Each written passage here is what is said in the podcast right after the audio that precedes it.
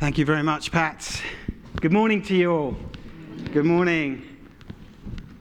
Lovely to see you all this morning. Shall we pray once again? Father God, thank you for this day. Thank you that you are celebrated around the world this morning. As we look to you, Lord, as we look to the story that has gone from generation to generation. Lord, open our hearts, open our minds this morning and give us, Lord, some insights, some different insight, Lord, that will take us into something new and discovery, uh, discover that in our lives this morning. And I'll just pray that in Jesus' name. Amen.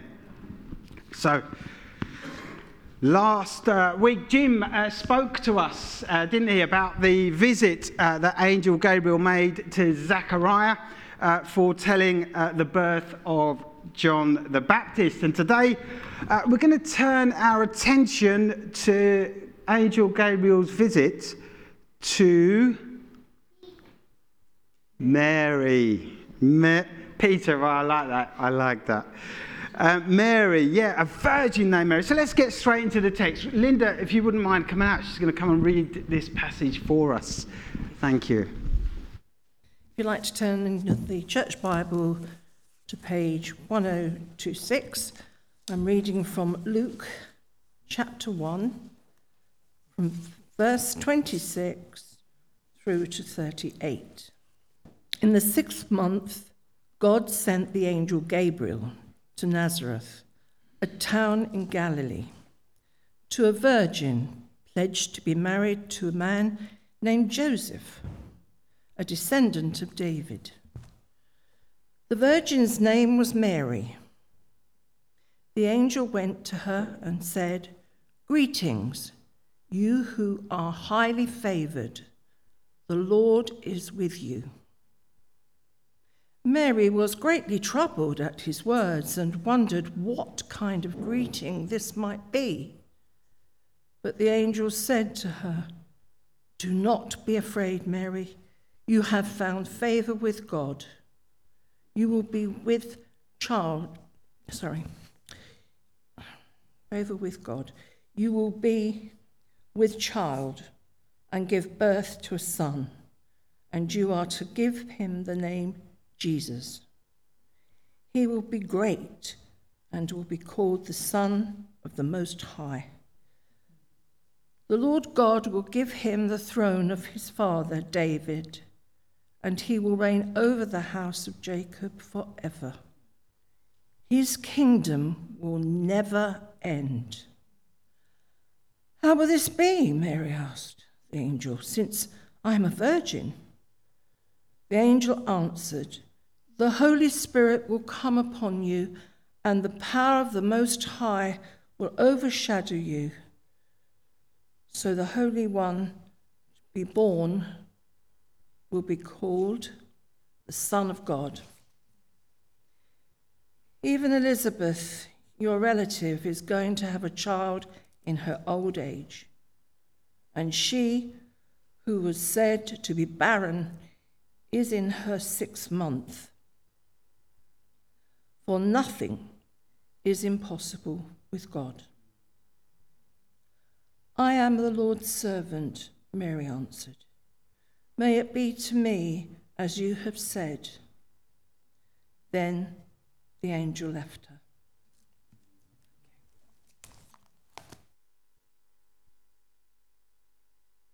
Thank you, Linda.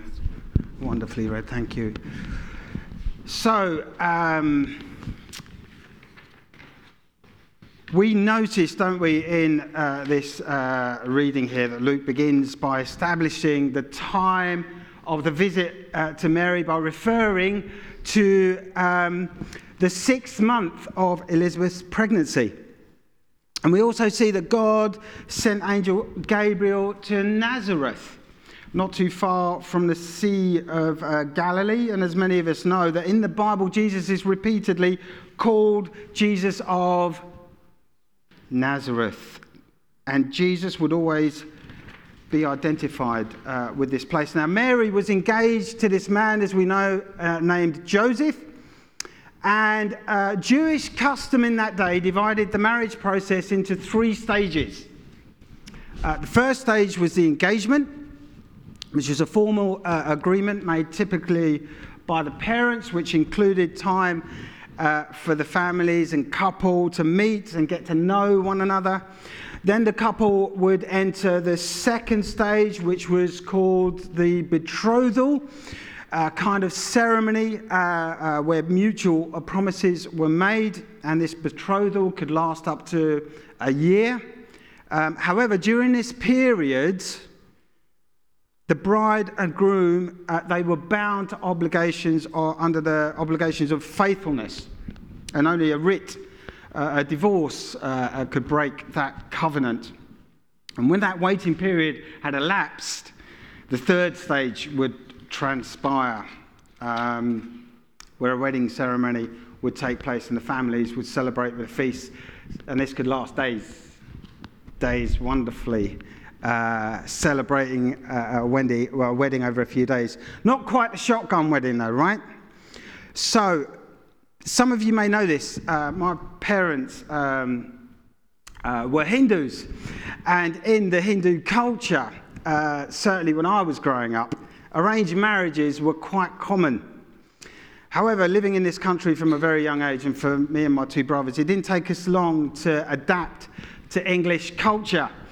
And uh, in my early 30s, I met Anoush and I proposed to her, and we were well on the way to planning our wedding.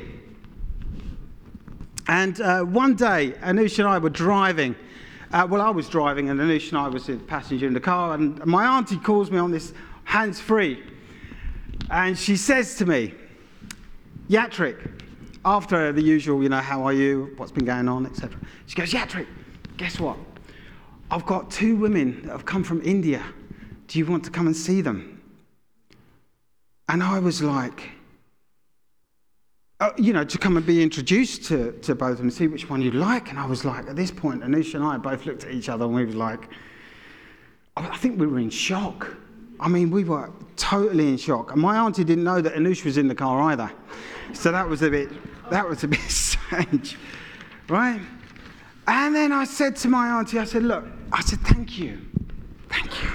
Thank you for offering me this wonderful proposal. However, I'm, in, uh, I'm engaged and I'm getting married.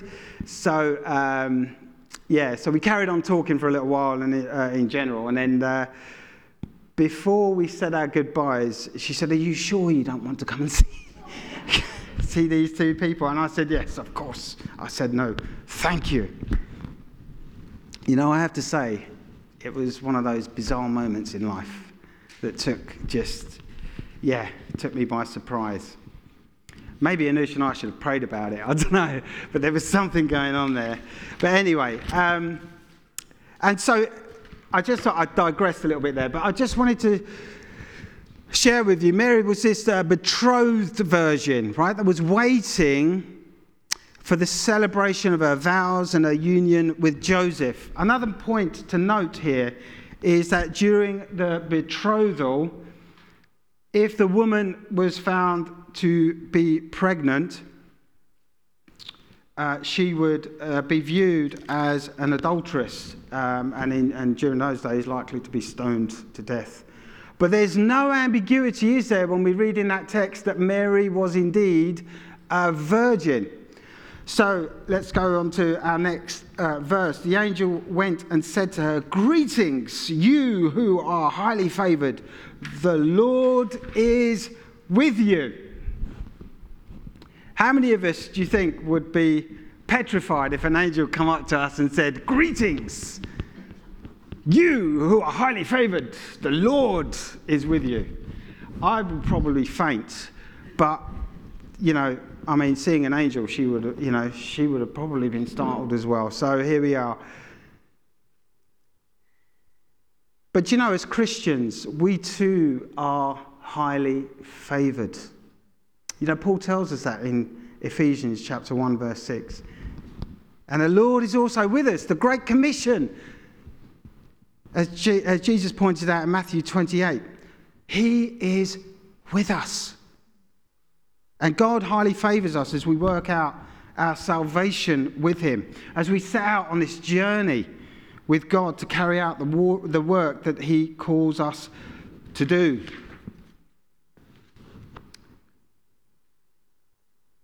And so, carrying on in our text, Mary was greatly troubled at his words and wondered what kind of greeting this might be. But the angel said to her, Do not be afraid, Mary. You have found favor with God. You will conceive and give birth to a son, and you are to call him Jesus. He will be great and will be called the Son of the Most High. You know, Mary, undoubtedly, she imagined, you know, the challenges that she would face when the angel gave her these instructions. Mary wouldn't have been prepared, really, for just how difficult it would be. Perhaps one of her first thoughts could have been, well, how is anyone ever going to believe this miracle? Not to mention her husband to be Joseph, how, she, how he was going to react.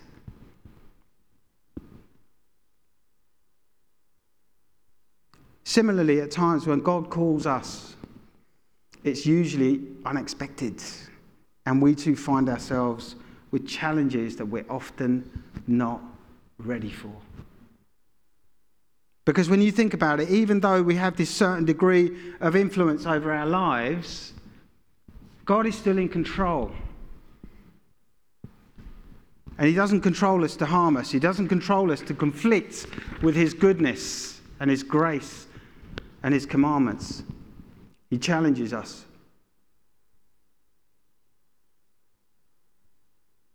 But he doesn't put us into that detrimental situation. So, although God used Mary for his great plan, the angel focused on Mary, a virgin, conceiving a son, just as the prophecy in Isaiah spoke about several hundred years ago.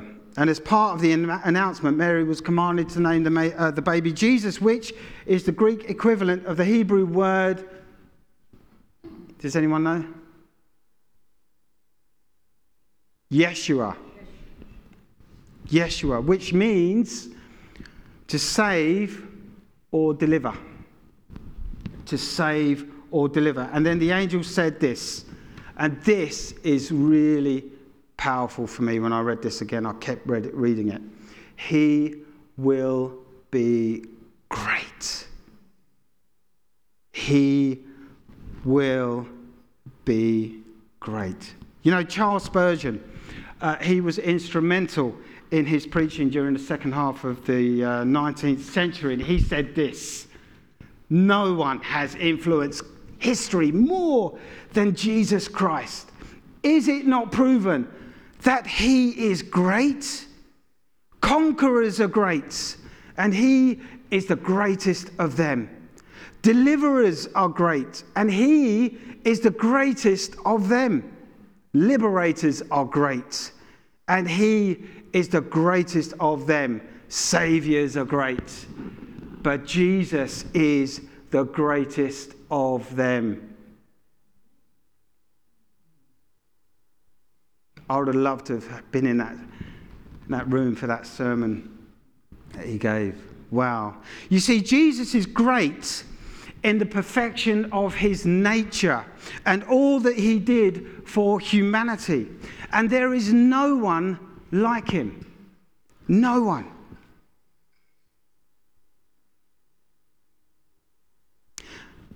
And so Mary's response, going back to our text, how will this be? Since I am a virgin.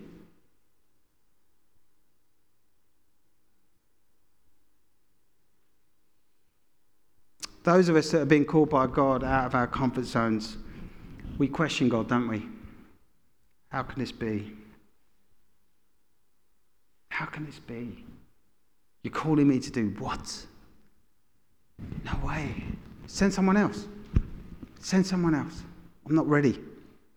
Not ready. You see, when God reveals that it is you that He's calling, we have an obligation as Christians to obey our God, to obey, because without obedience to God, our faith becomes shallow and it becomes futile. So obedience to God is always necessary. And this is where this is where the Holy Spirit does his work amongst us. And the power of God will overshadow us. Meaning that where God is at work in us, there he will cover us with his wisdom and power and revelation. Friends, the same God that was at work in Mary, and this was astonishing for me to remind myself about, the same God that was at work in Mary is the same God that is at work in us today.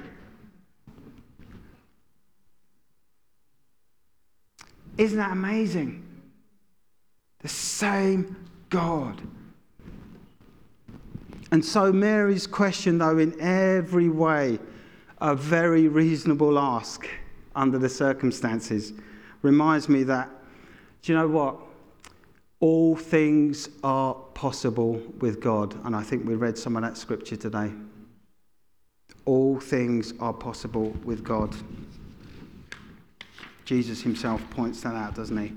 So, Mary question, so Mary's question, how will this be, is answered in the following verses.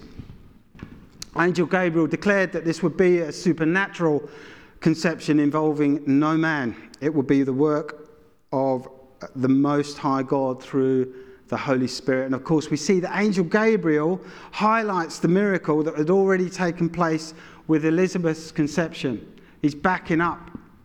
He's saying, hey, look, Elizabeth was barren. The miracle was already taking place. Take note. Take note. So when God calls us, it can remind us that actually, hey, God called Pat, or God called Hudson, or God called Linda to do these things. Isn't that amazing? And now He's calling me. But God says, just remember, I'm, I'm, calling, you, I'm calling the people that you are brothers and sisters with to encourage us.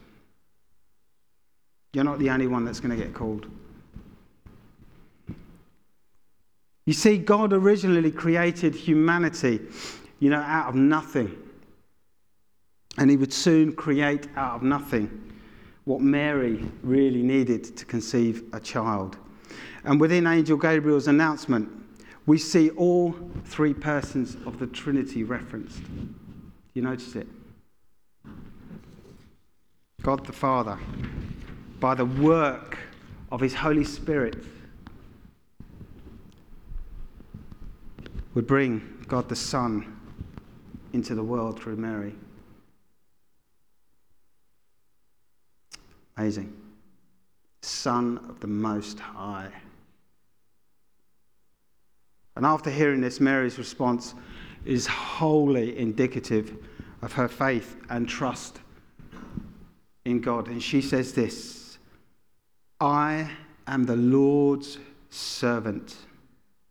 May your word to me be fulfilled. Critical words from Mary. Critical words. You see, faith is not a decision. Uh, sorry, faith is a decision. It's not a feeling. It's a decision. It's not a feeling. Take your emotions out of it. Faith is a decision. Mary made that conscious decision to accept her circumstance because she trusted in the character of God. She didn't wait for her conflicted emotions to settle down. She didn't ask how God would work out all the details before submitting to Him. She didn't ask either for time to think it over. She made a decision to trust in God's power and goodness. Despite the inevitable hardship that, she, that was going to ensue. Friends, Mary's response was an affirmation of faith in God, whom she completely trusted.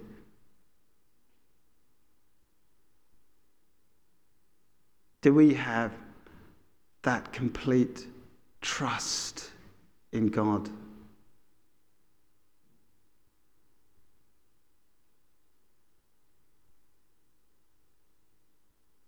Is God calling you? To do something specific? Do you have the faith of Mary to just say, Yeah, I'm ready. I'm willing to accept whatever you're asking me to? You see, submission to the will of God becomes it becomes much easier when you turn your eyes upon Jesus. Linda and I were speaking last week, and the words from the song, Turn your eyes upon Jesus. Look full in his wonderful face, and the things of the earth will grow strangely dim in the light of his glory and his grace. Is God calling you to something new?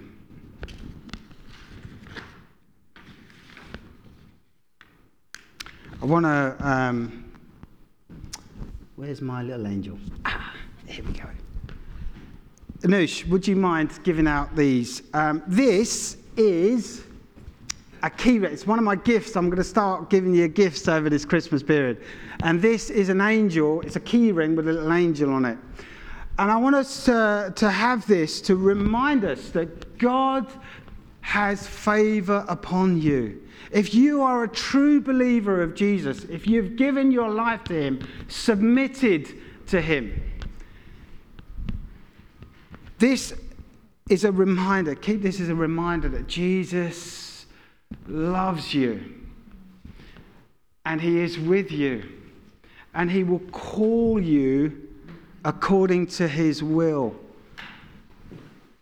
Because if you're serious about a relationship with Jesus, make no mistake, I'll be talking about this in the new year because we're going to go deeper into how and why we are called by the Holy Spirit. But just remind yourselves this you, are, you have favor with God, you have favor with Him. He loves you, He wants to bless you.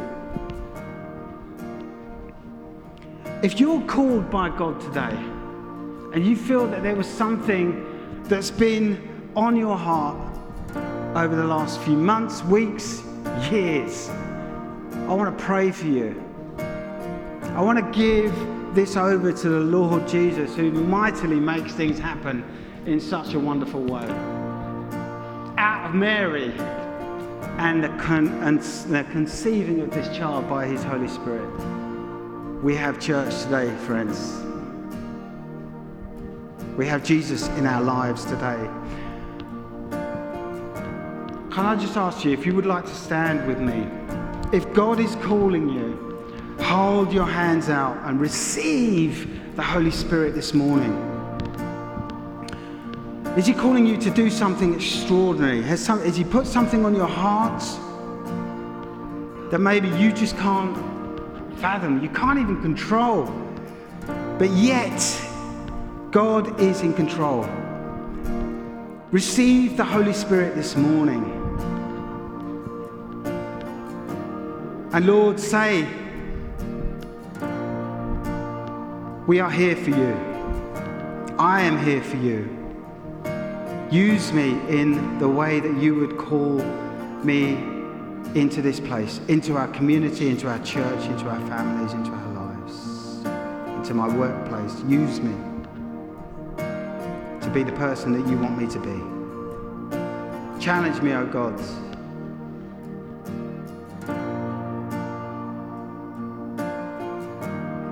The Lord has favor upon you. And Father God, we pray for obedience in that call. Help us to be obedient to those things that we cannot do. But we know you can, and we lean on your strength, in your power. We trust you, God. We trust you in everything.